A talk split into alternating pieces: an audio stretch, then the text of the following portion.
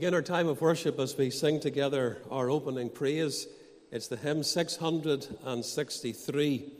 There shall be showers of blessing. This is the promise of love. There shall be seasons refreshing sent from the Saviour above. We sang this at the early morning prayer meeting, so those that were there really had a good sing and are able to help us out as we worship God today. Let's sing it with all of our hearts.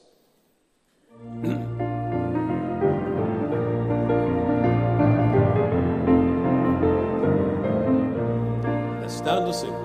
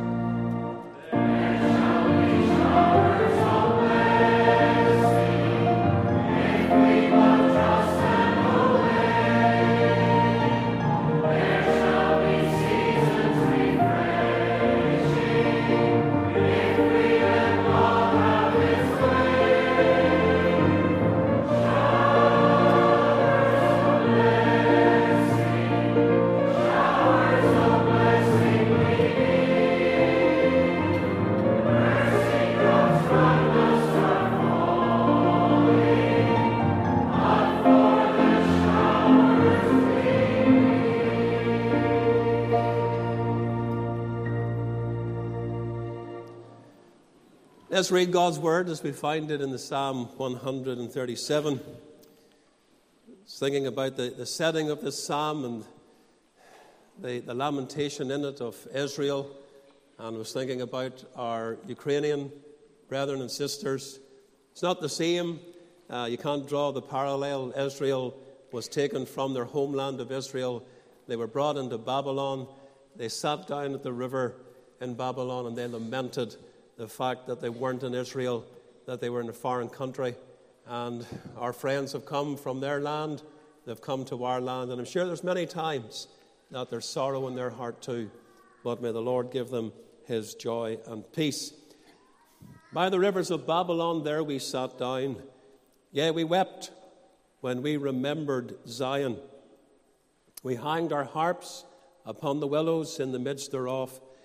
For there they that carried us away captive required of us a song, and they that wasted us required of us mirth, saying, Sing us one of the songs of Zion. How shall we sing the Lord's song in a strange land? If I forget thee, O Jerusalem, let my right hand forget her cunning. If I do not remember thee, let my tongue cleave to the roof of my mouth. If I prefer not Jerusalem above my chief joy, remember, O Lord, the children of Edom in the day of Jerusalem, who said, Raise it, raise it, even to the foundation thereof. O daughter of Babylon, who art to be destroyed, happy shall he be that rewardeth thee as thou hast served us. Happy shall he be that taketh and dasheth thy little ones against the stones. We'll bow together, seek the Lord in prayer. We've been lamenting already today, both in the, the little video that went out this morning and in the early season of prayer, that there is a very serious decline in, and I'm using the broad sense of the word religion here in Northern Ireland. And uh, as we said, it, it, does not, it has not um, escaped the evangelical world. Right across the board, in every denomination, we read nothing but decline, decline, decline as far as the figures in the census is concerned. And that is alarming. And as we've said, it's only the Lord can turn the tide. It's only the Lord can bring about the changes that we need. And so we need to be much in prayer for revival in these days. And I trust that you'll pray often. And in every prayer meeting, there'll be cries going up Lord, send us revival. Send the showers of blessing that we've been singing about. Let's pray together. Our Lord and our gracious Father, this is your house and we are your people. We come here principally to meet with our God in worship, in praise and adoration. We come to sit at the feet of the Savior because we're coming to His Word. We come to choose that better part that Mary chose when the Lord came to that home in Bethany. Mary sat at the feet of Christ. And Jesus spoke of how that was the better part. He had chosen that. And Lord, we come this day to, in a similar fashion, sit at your feet when we come to your word. We want to learn from thee. We want to hear what the Lord is saying to our hearts. And so we pray that throughout this service, the voice of God will be heard, not just in the sermon, but in every part in the hymns we sing, in the reading of your word, in prayer, in preaching. Oh, that the ear would be open to hear. Jesus said, He that hath ears to hear, let him hear what the Spirit is saying unto him. And Lord, we want that kind of ear. Sometimes we speak about the Lord putting an ear on our heart because that's where we need to hear principally not just in these minds of ours, but what is God saying to our hearts today? And to receive that word and to, to understand it, to act upon it, not to be just the hearer of the word, but the doer of the word. We come, Lord, as we've said in Lamentation, as we think of the decline of religion in this island, in this northern part of the island, as we have looked at the census figures. And Lord, we, we know that our only survival is God. We know unless the Lord steps in, the trend will continue.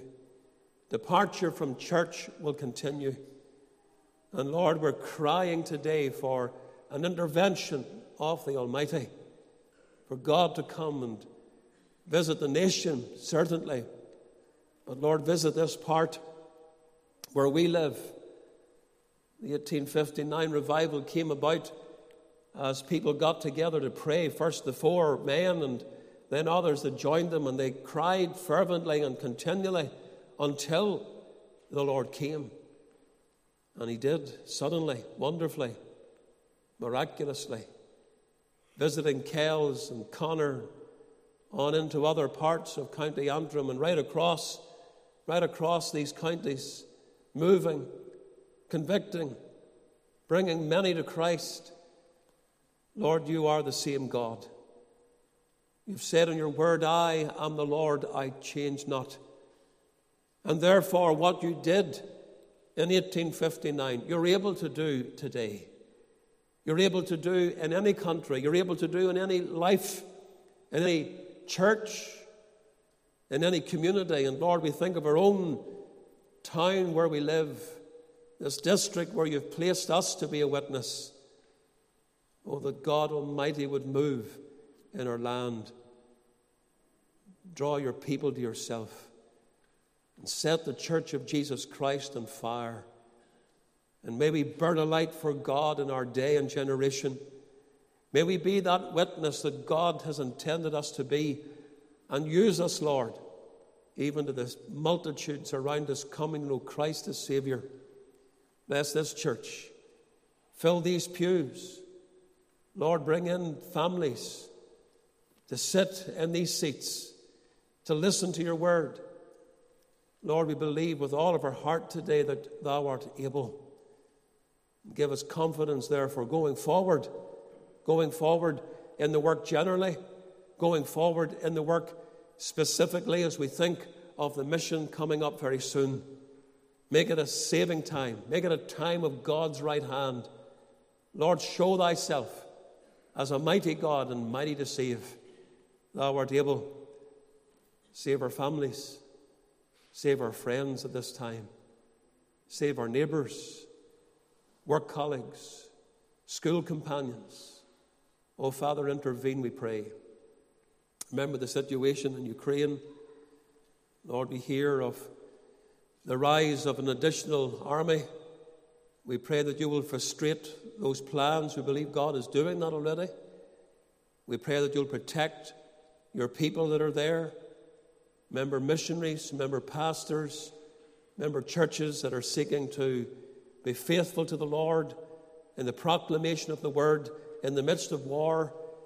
We pray, Lord, that Thou will bless the labor of their hand and bring this war to an end for your honor and glory. Bless our brethren and sisters here. You know their hearts every day, you know their needs. And we thank you that we come to a great God of supply. We've seen miracles happen. You've done wonderful things. Lord, continue to bless them in the midst of sorrow. We pray that you'll remember the sick of the church, those that have been prayed for already at the early time. We just bring them to thee just now, especially those that are still in hospital and those that are recovering from, from surgery, that the good hand of the Lord will be upon them to to strengthen them every day. Bless tonight's meeting. Thank you for our students and as they prepare to go back to study, be with them. Give us a good time tonight in your house. Bless your word. Bless the greetings that our students will bring. Remember those that will come to sing. May everything be done to your glory. And may the Lord be honored. Bless what has already taken place this day in Sunday school and Bible class. Thank thee for the children that sit to listen and to learn from thee. We covet every one for your honor and glory that they might be saved and that they might walk with God. Bless our young people. We're thinking of that great crowd of young people on Friday night. Lord, we just bow in, in humility and thanksgiving for, for bringing so many young people together, especially in a day of great worldliness and, and so many temptations out there to, to bring them away from God, to bring them away from church. Lord, we pray that you'll protect them, that you'll put a hedge around them and bless them and make them a mighty witness just where they are. Remember those that have returned or are returning to university, our children to school. those that have great changes in their life, maybe starting anew somewhere. Lord, be with them and protect them from the wiles of the devil, we pray, and from the world and from the flesh too, for Jesus' sake. Amen. And amen. A warm word of welcome in the Saviour's precious name to you and to those that are joining us on the internet. Tonight, as we've mentioned, is the valedictory service for our students returning to Bible College. Two of them are returning. Uh, Jonathan, he has finished his course, he has come through, he's graduated, he's ready to serve the Lord wherever the Lord will have him. Pray for him, he's preaching away today. The Montgomery singers will be here to minister in song, and I'll be bringing a word, I believe, from the Lord. Refreshments will be served after the meeting is over and we're asking our ladies, if you just note this little announcement, to bring half a loaf of sandwiches and a dozen buns. Tomorrow night, there is an evening of gospel praise. Our brother Desi is with us today. Desi and Daphne, we bid them welcome, and uh, good to see them. We also have visitors from Hillsborough, and we welcome them in the Saviour's name. This is uh, connected with Desi in the Lodge Hotel and there are various ones taking part by way of singing, including Pastor Valentine and his family. Eric Stewart will be speaking at that. So that's tomorrow night at 7.30. Monday night also is the time to, to get our pallet packed for shipping to Romania. And if you're free at 7 o'clock onwards, we do need your help. If you can come into the church, we'd appreciate that. Thursday night is a deputation service for Uncle Alvarez from Spain. He'll be coming to speak, give a report, and there is a DVD presentation also. Friday night is Youth Fellowship at 8 o'clock. Young people, keep up the attendance, bring others with you. We were just so amazed and uh, I suppose encouraged to see you all there on Friday evening and to have some of our Ukrainian young people there. That was a blessing. Friday night, is a 60th anniversary dinner for the Missionary Council. I'm just announcing that uh, it has not been open to everyone. It's for the Missionary Council Mission Board and those that have been connected very closely with the Missionary Council over the years. That will take place in the Martyrs Memorial on Friday evening. Saturday is the open air in the centre of our town at 11 o'clock. If you can come and stand with us in this public witness, we would appreciate your presence. Saturday is also the church barbecue and the Back to Sunday School Fun Day from 3 o'clock until 7. And the children received these invitations at Sunday school this morning. There are some extra ones. If you'd like to take them, they're at the back of the church in the porch as you come in there or as you're leaving uh, the house of God today. Next Lord's Day, the prayer meeting is at 8 o'clock. The Sabbath school at 10.30. Bible class at quarter to 11. Mervyn will be speaking on the wonder of God's Word. The Bible's perfection is the first subject that he'll be speaking on. Worship service at 12 noon, followed by the Lord's table as we sit together remembering the death of Christ. And then in the evening of the Lord's table, we always have an office bearer's time of prayer at 5:30. Next Sunday night is the sending forth service for our sister, Miss Noreen McAfee, as she returns to Uganda. And the chairman of the subcommittee responsible for Uganda, the Reverend McMillan, will be here and he will preach the word and encourage our sister as she goes back. Can I mention the harvest Thanksgiving services? It's not September, that's the wrong date, it's October. Uh, so just discard that. I'm still living here in September. But it's the 8th and 9th of October, and it's the Saturday night and the Sunday morning this year because we've moved the mission. The mission then commences from the 9th to the 23rd of October. Okay? Please remember that. Pray for it. Thank you for your tithes and offerings to the work of God. Today is home mission outreach envelopes, and next week is Let the Bible Speak envelopes and the missionary covenant support. The Vision magazine is available. Now, this is a special, uh, um, extra copy of the Vision magazine. It's not the regular monthly one, this is a special one uh, to mark Queen Elizabeth II's passing. And so it's, it's um, not, not just as involved as far as the volume is concerned, but there are some good articles there to read that you will find interesting. There is a copy for every family, so please make sure and take a copy. The current magazine is also available. I don't think I brought it over this morning. They're sitting in my house, but those who subscribe to that, you can get your copy later today. Please remember the sick of the church. We have been praying for them.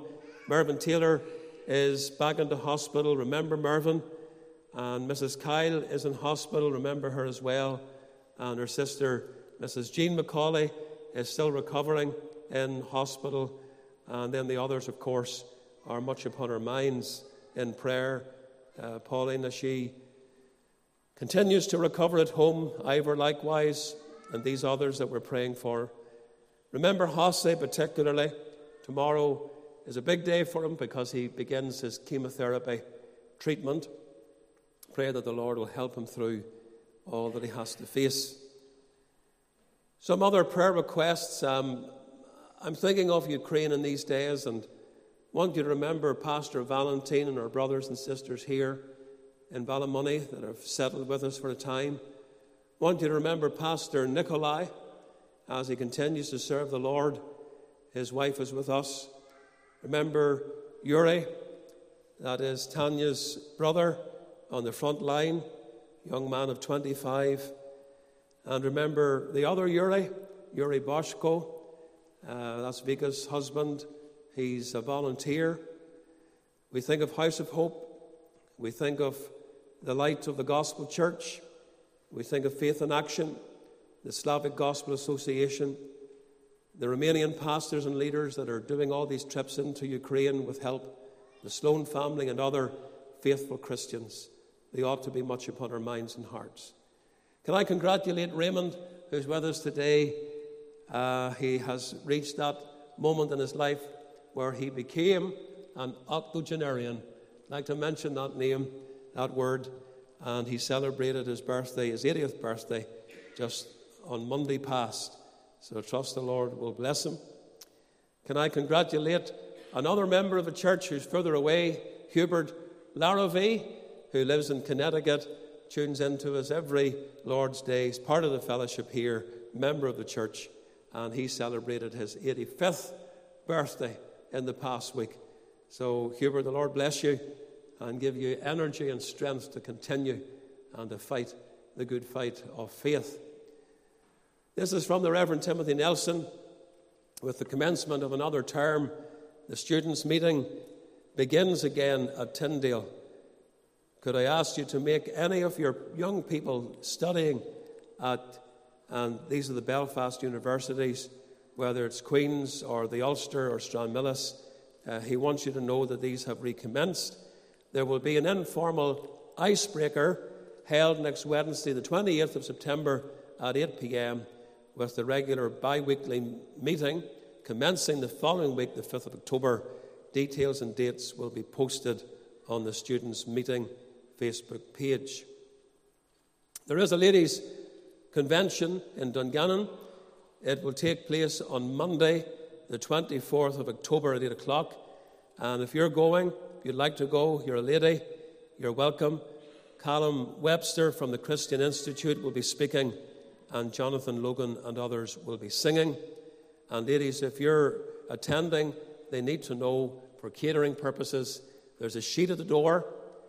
Also, for possible transport, if there's enough of you would like to have transport laid on, put your name, and then on the right hand side there's a space, just ticket that you require transport that night.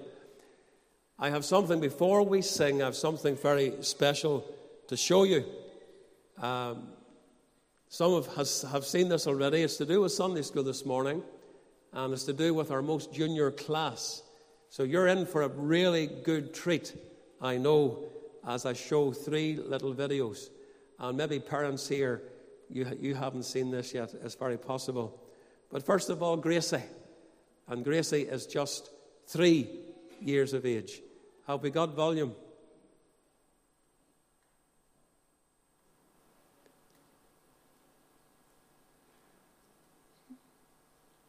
So we're going to have to try that again.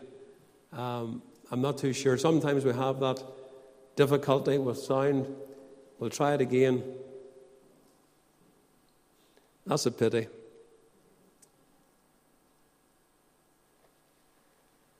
There's nobody running to your rescue, John. I'm sorry. but anyhow, they, they are quoting a verse of Scripture off by heart. And uh, Samuel's away to the rescue there. So thank you, Samuel. There's one announcement I could make that's not on the, the PowerPoint, and uh, that is Clogher Valley. Next Lord's Day will be broadcasting live on BBC Radio Ulster. So at least there'll be something good going out next Lord's Day uh, in the morning for that programme broadcasting our uh, service there. So you might want to tune in before you come to church. We're going to try it once more. Yes, in John chapter 3, verse 7. More more I said unto thee, we must be born again. Wow, that is amazing, Gracie. That is. We have another. The Bible says in John chapter 3, verse 7, Marvel of I sent unto me, we must be born again. Wow! One more. My I said unto thee, we must be born again. Brilliant, darling. That's great. Amen. That's good.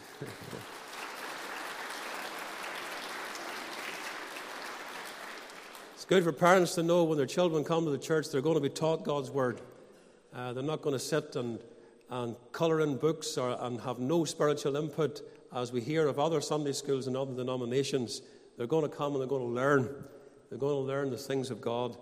And uh, this, is, this is an encouragement that even the smallest children are committing to memory the scriptures of truth. We're going to sing a hymn. It'll not take us long to sing the hymn. There's just three little verses, okay? And the, the tune in the book is not familiar, so we're actually going to sing it to a different tune. And in this different tune, there's only one verse of the tune. So as long as I keep moving uh, from verse to verse, you'll be all right. And it's Jesus, stand among us in thy risen power. Let this time of worship be a hallowed hour. That's our prayer as we come to the Word of God today.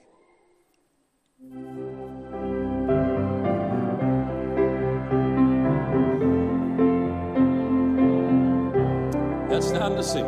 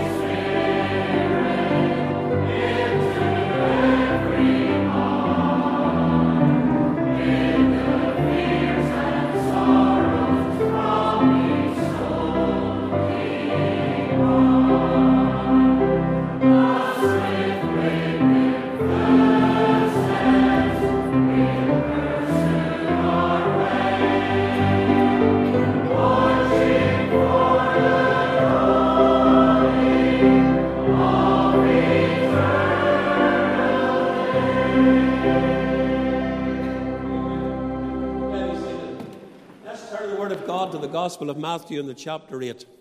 Coming back to our study in this Gospel, I've also received word that the current magazines will be with you today. So Andrew has nipped over to get them, and they'll be at the door. If you uh, get that magazine, you subscribe to it, your copy will be there. Now let's read just the next little section Mark chapter 8, verse 10, reading through to verse 13.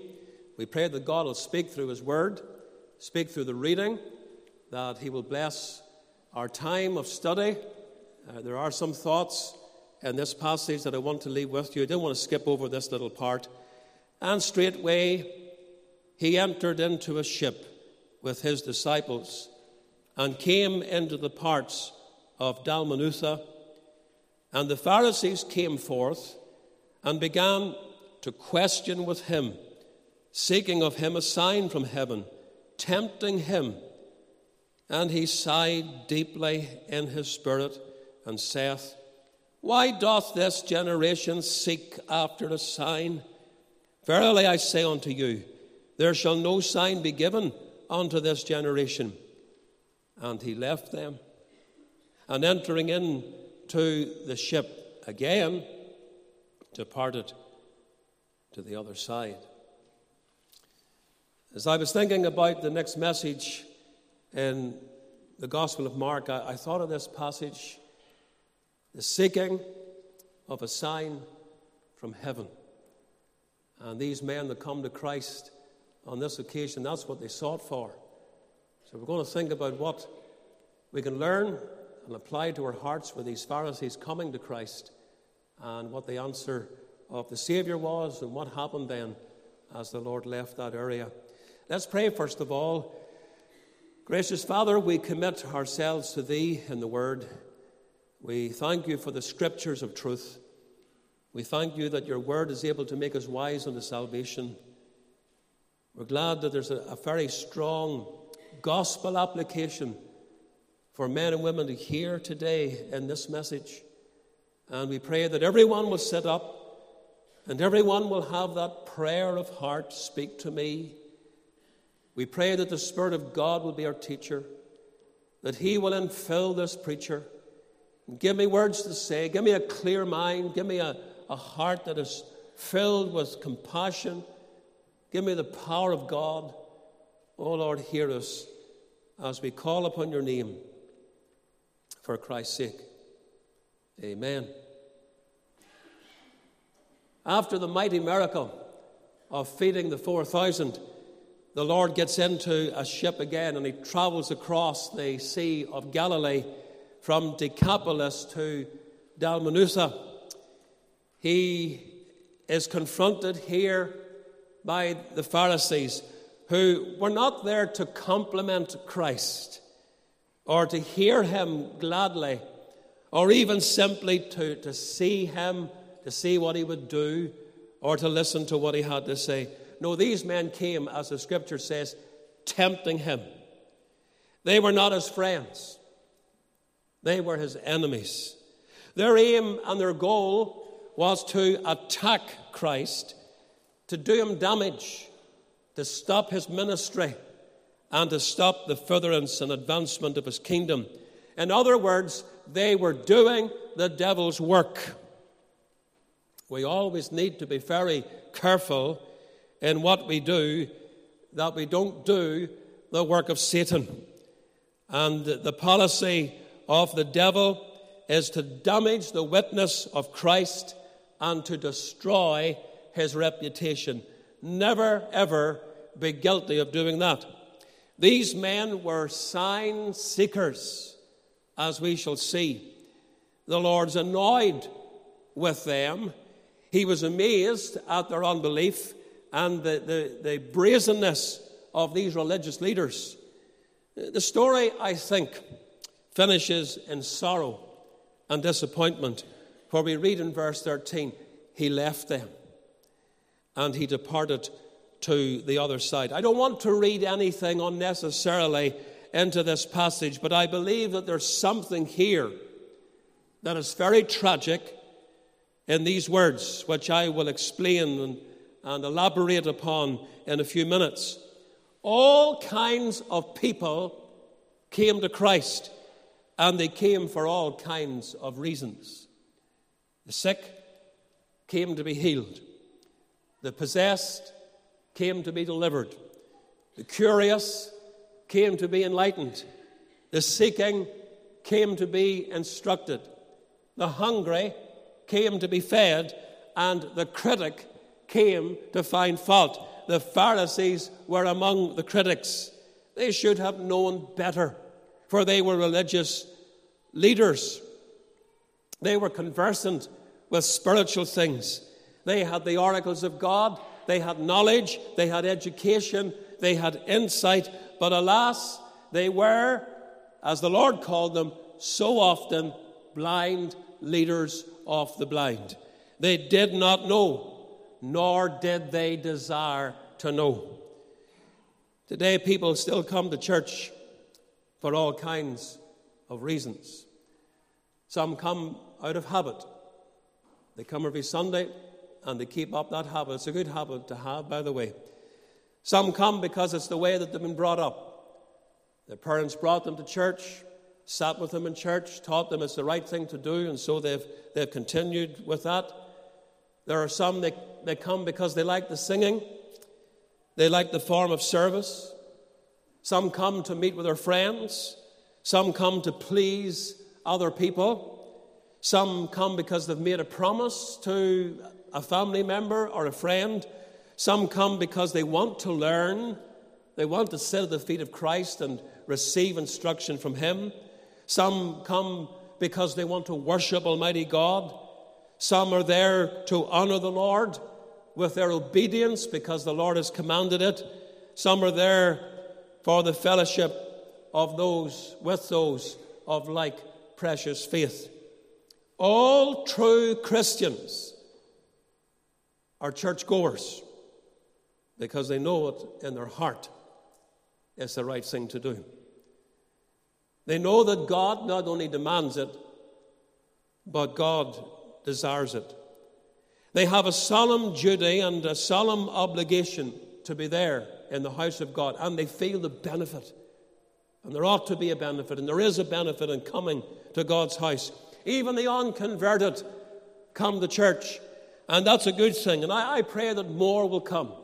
I've been praying that, that people in and around this area will come in and fill these pews, not just Christians coming in, Christians ought to be here, but men and women from this town coming in to listen to the Word of God.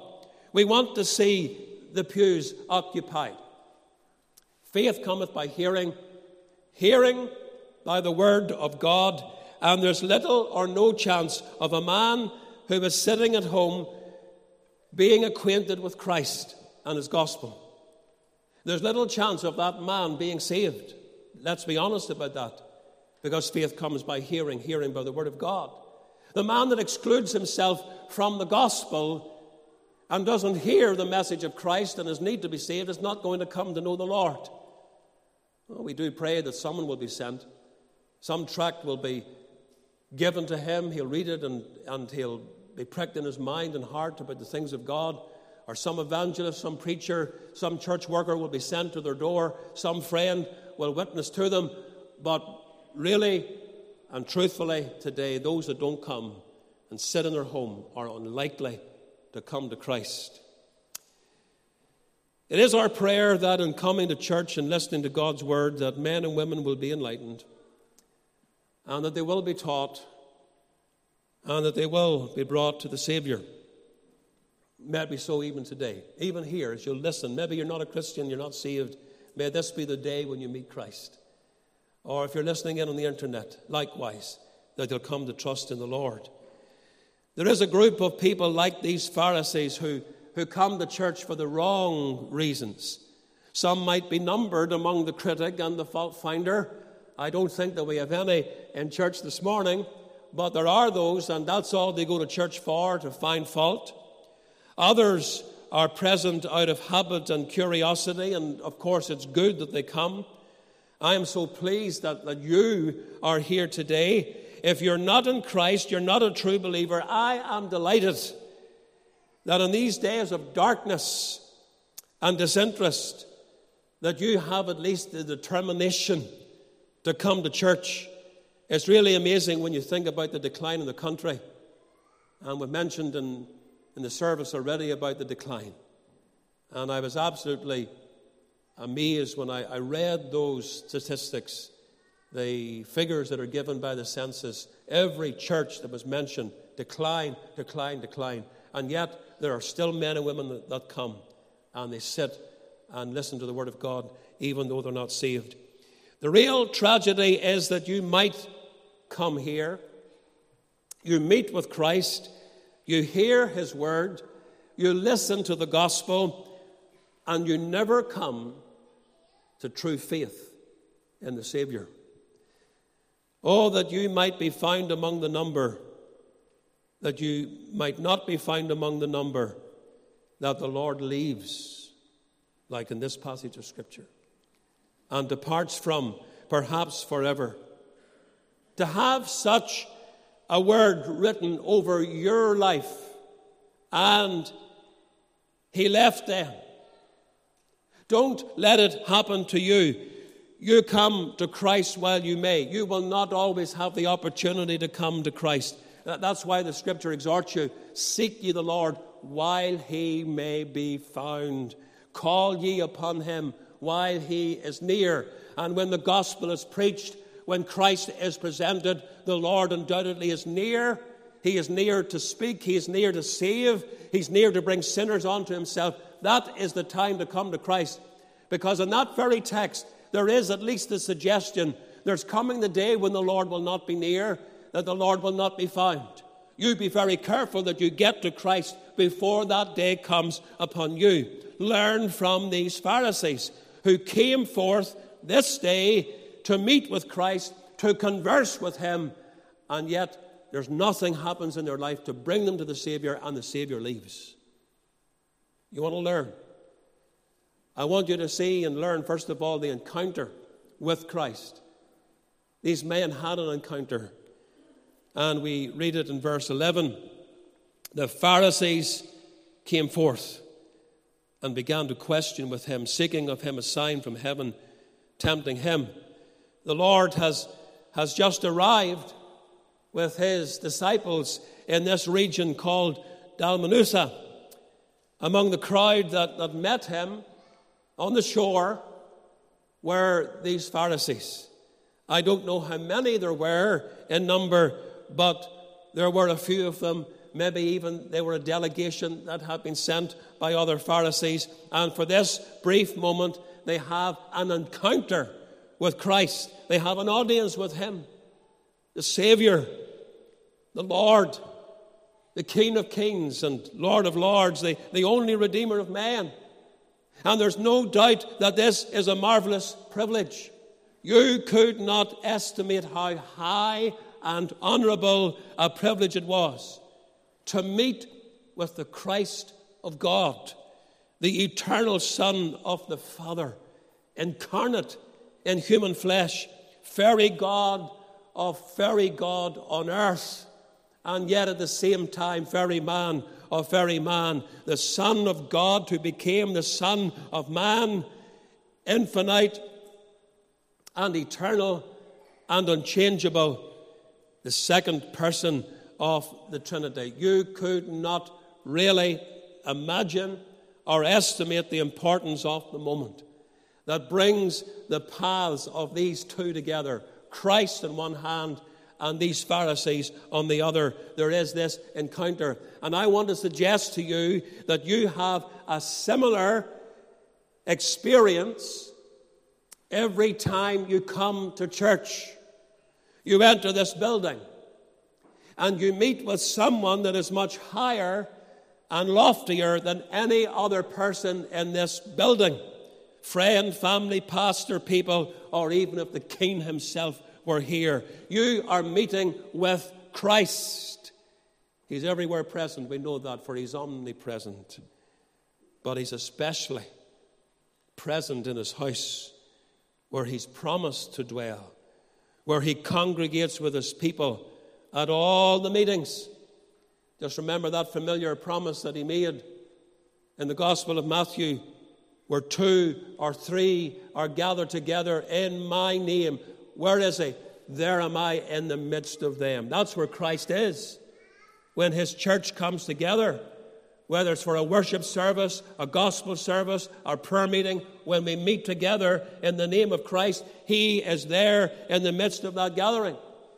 We know that he walks, as Revelation chapter 1 tells us, in the midst of the candlesticks. And the candlesticks, we are told, are the churches. That's where the Lord is. Christ is present, present in a special way. Don't miss the reality. Don't fail to sense and feel the greatness of this occasion. Perhaps you will value the house of God More when you have this awareness about you, when you come to church, when you come to meet here, the Almighty God and the person of Christ is central. There is a meeting that is taking place between us and Him. You be extremely careful how you react when the Lord comes. You see, Jesus came into the parts of Dalmanutha, and these Pharisees came forth. There's a meeting that takes place. It may seem something very simple on the surface, but do not miss the solemnity of what is happening. Do not behave yourself like these men. When the Pharisees came forth, you might consider this to be something most amazing, such an honor, and of course it was. And when in our day we see men and women coming forth to Christ as they attend church, as they meet with Him in worship and prayer, in the Word, in the preaching, what a high privilege it is. Do you see this? Do you understand the, the preciousness of this hour that we're meeting just now? The Lord has come to stand in the midst of our gathering. That's where the risen Christ is. That's where his rightful place is. Jesus, we sang earlier, stand among us in thy risen power. And you might even get to the place where you're able to sing, Thus with quickened footstep we pursue our way, watching for the dawning of eternal day. It may very well be counted a great thing to read, and the Pharisees came forth. And it is. They came forth. They meet with Christ. They have this encounter with Him. But notice why they came. Not to listen, not to learn, not to love Him, not to linger in His presence, but to tempt Christ they saw a sign from heaven. The Lord had shown many signs. His, his fame had spread abroad. All the mighty deeds that, that he had done were talked about. Had he not healed the sick? Had he not cast out devils? Had he not stilled storms and, and fed thousands miraculously? Of course he had. It seems that they were looking for even further proof. They were looking for some dramatic sign from heaven, like Elijah's day when the fire of God fell in 1 Kings chapter 18, verse 38. Remember when Elijah prepared the sacrifice and he poured the water upon the sacrifice. And then he prayed, and, and the fire of God fell. And of course, the, the, the sign of the, the true God was to be acknowledged by the fire falling. The Baalite prophets had prophesied all day and they had prayed to their God and they had cut themselves with lancets and nothing, nothing from heaven. No fire came. But now the fire of the Lord fell, proving that the Lord was Jehovah. And it seems as if these Pharisees are asking the Lord to do something like that. Let's see a sign from heaven, they say. The Pharisees tempted Jesus to perform a miraculous sign just as Satan asked the Lord to do wonders in the wilderness, you remember. They demanded a special sign. Jesus, it seems they say, you have done a lot of small miracles. I don't count any of the things that I've mentioned as small miracles, they were mighty miracles. But it seems this was their thinking. Jesus, you've done a lot of small miracles. Come on up to the big stuff and show us something even mightier. We want to see a sign from heaven. There is this encounter with Christ. But I want you to notice, secondly, the response of Christ. Look at verse 12. He sighed deeply in his spirit and saith, Why doth this generation seek after a sign? Verily I say unto you, there shall no sign be given unto this generation. How did Jesus respond? to these men. He responded, first of all, with dissatisfaction. He sighed deeply in his spirit. Oh, the blessed Savior, think about it, sighed deeply. From the very depths of his heart comes this groan of sorrow and distress. Christ was amazed at their unbelief, that these people were so hardened in their heart against him. No doubt the Lord was grieved that his preaching and his miracles had, had so little effect upon them. And all preachers are, are grieved by this. Not, not we can't perform the miracles that Christ performed, but it does grieve preachers and, and Christian workers whenever the, the preaching of the word goes forward and, uh, and men do not listen and they do not take heed to what is being said. Oh, the sorrow that floods our hearts on such occasions. When, having preached and preached and preached with all of our hearts, only to see men rejecting the message of Christ and walking away without the Lord, we sigh in the depths of our souls when we detect the hardness and the stoniness of men's hearts. Then I think of the Lord Himself who visits on these Sabbaths, who comes and stands in, in the midst of His people, and many other times when we gather in His name. Does He not still sigh deeply? Does he not still groan in his soul because of the hardness and the coldness? Does he not groan in such times with our inattentiveness to his word, our indecisiveness in obeying his truth? I'm talking to God's people now. Much of what I will say here, I believe, is very powerful to the unconverted, but I'm talking to you, Christian. And I'm asking you just to sit up and listen for a moment or two. And I want to ask you, where is your heart right now?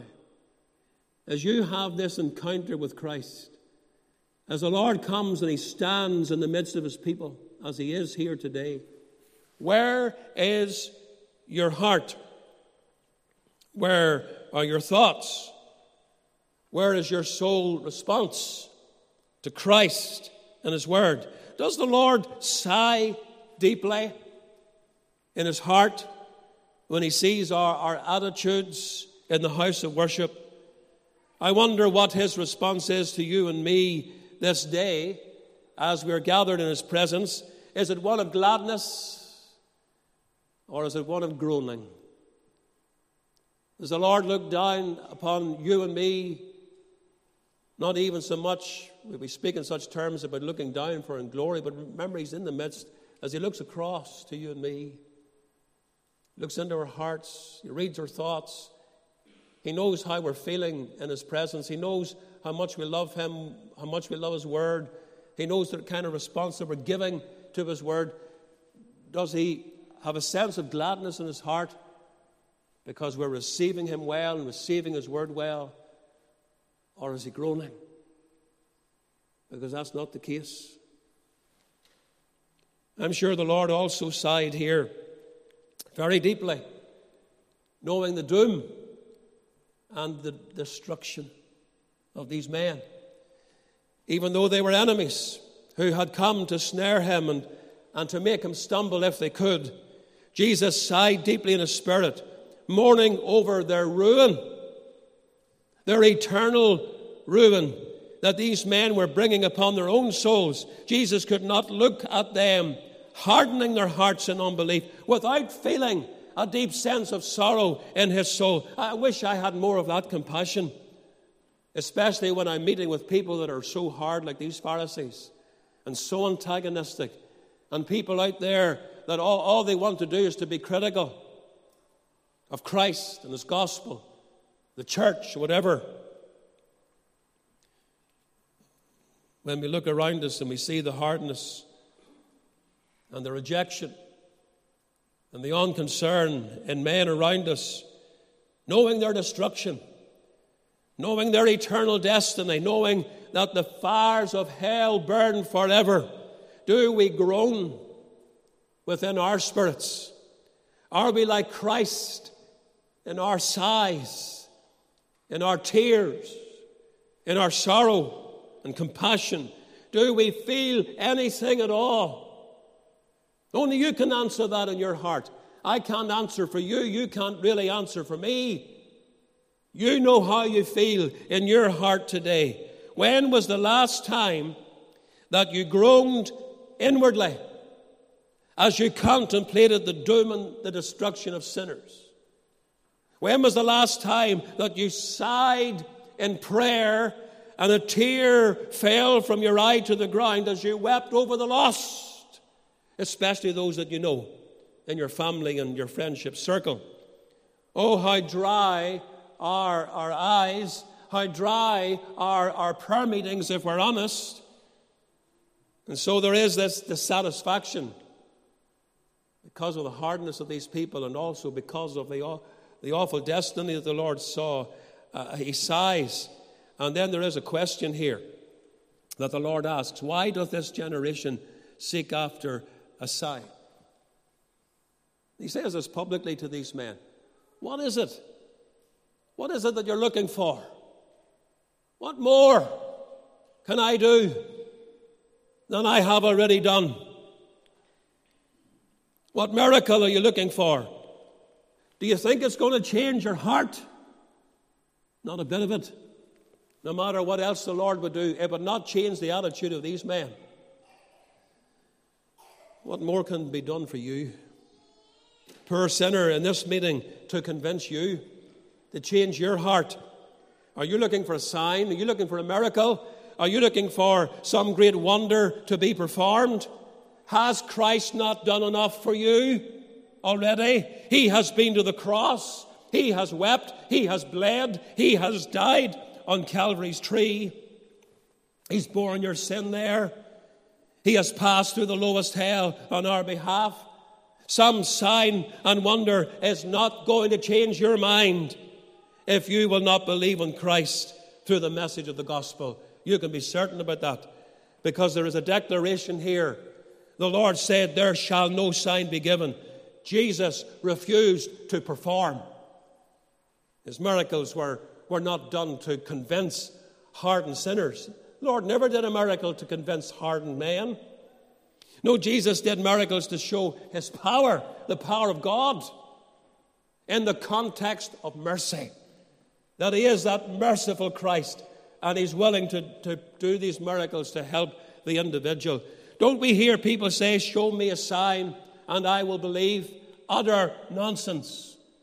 Utter nonsense thinking that if they saw some great miracle of healing or some great miracle in nature or somebody raised from the dead, I'll believe in Jesus then. Not a bit of it.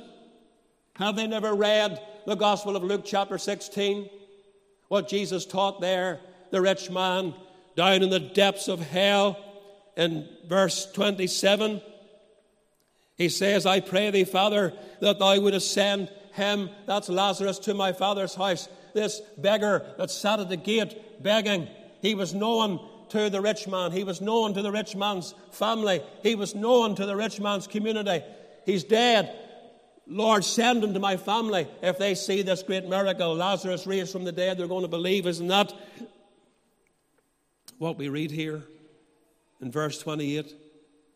For I have five brethren, the rich man says, that he may testify unto them, lest they also come into this place of torment.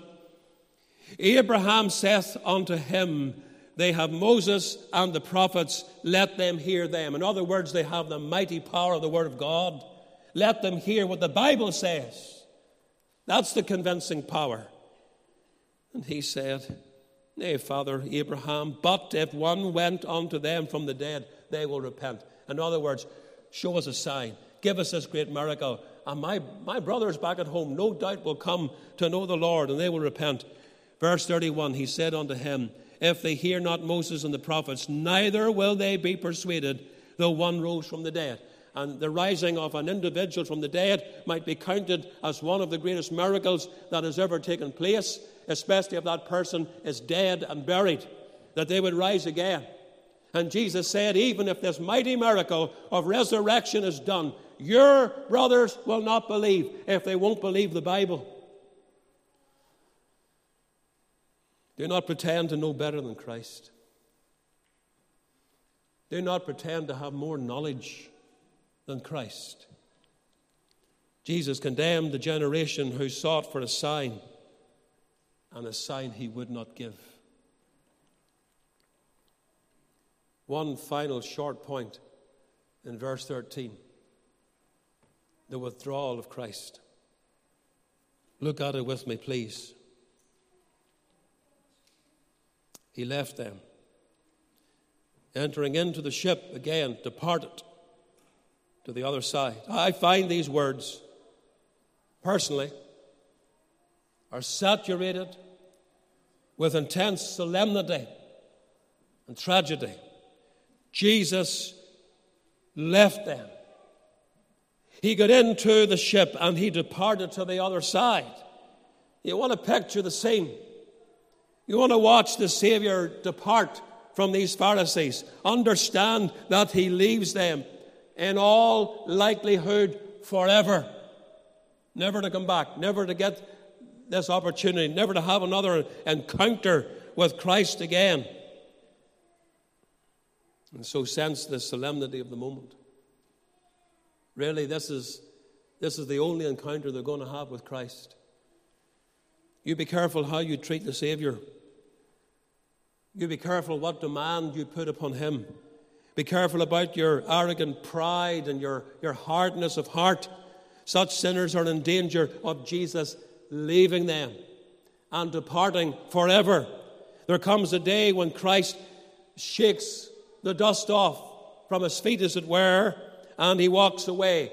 Think about what we read two chapters previously in Mark chapter 6 and verse 11. And this is the Lord sending his disciples out. He said, Whosoever shall not receive you nor hear you when ye depart thence, shake off the dust under your feet for a testimony against them. Verily I say unto you, it shall be more tolerable for Sodom and Gomorrah in the day of judgment than for that city. Can we not say that the very Christ of God who sent these disciples out to preach the word and instructed them, if the people don't receive you, if they don't hear you, and they reject your message, when you leave that city, you shake off the dust as a testimony against them that they have rejected me. And it's going to be worse for those terrible cities of sin or for those people than for those terrible cities of sin when it comes to Judgment Day. Is it not true to say that Jesus likewise walks away? He leaves people, he departs, he shakes off the dust as he instructed his disciples to do. Christ will not always be near to save and redeem. There comes that moment in many a sinner's life when Christ walks away forever after all the opportunities are given, after all the preaching has taken place, after all the seeking, he walks away. You see that? Don't let it happen you. Am I speaking to someone in this meeting and you're going to be like these, these Pharisees? You're going to have an encounter with Christ. You're going to have a meeting with Him, but your heart is going to continue hardened in unbelief and Jesus is going to walk away from you forever. So that's why I'm saying you be careful what you do. If you know not Christ, He's here today, He's in the midst today. He gives opportunity for you to be saved today. Will you not come to Him?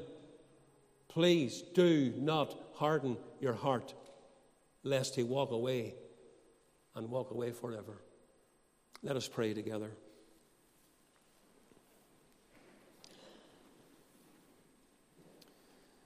Heavenly Father, there's so much to learn from the scriptures and passages like this. When the Lord arrived at this different place, these men came out to meet him. They had a time in his presence. They didn't have a good heart, we know that. They came tempting him, they, they came to find fault with him. But still, they had this meeting, and it didn't change them. And the end of the story is tragic because the Lord leaves them. He leaves them. And Lord, your word tells us, My spirit shall not always strive with man. There comes a time when the Lord leaves individuals and he departs forever. Lord, if there's any in this service and they're not saved, their hearts have been hard against the Lord and they've been rejecting Christ all these years, Lord, may, may they sit up and may they take stock, may they listen to what is being taught in your word today, lest the Lord Jesus Christ, the only Savior who can save them from hell's destruction, leaves them forever. Bring them to the foot of the cross. Bring them to Christ in salvation. And Lord, bring them now, this day, before it is forever too late. We ask in Jesus' name and for his glory. Amen. We'll sing two verses of our closing hymn. O sinner, the Saviour is calling for thee. Long, long as he called thee in vain, he called thee when joy lent his crown to thy days. He, he called thee in sorrow and pain.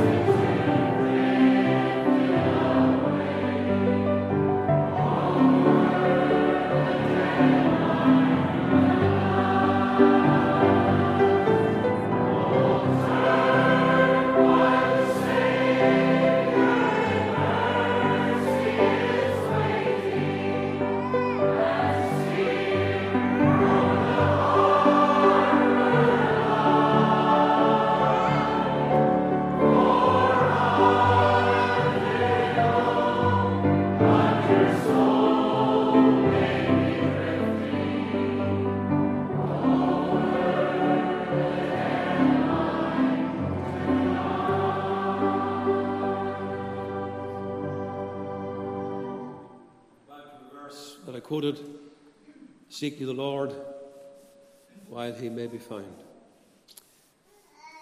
Lord, may men and women and young people obey the text,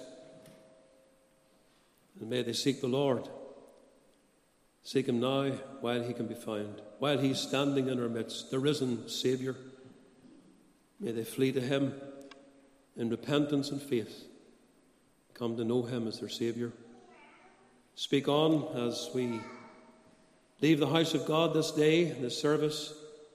Speak on to every heart bring glory to Christ for Jesus' sake. Amen.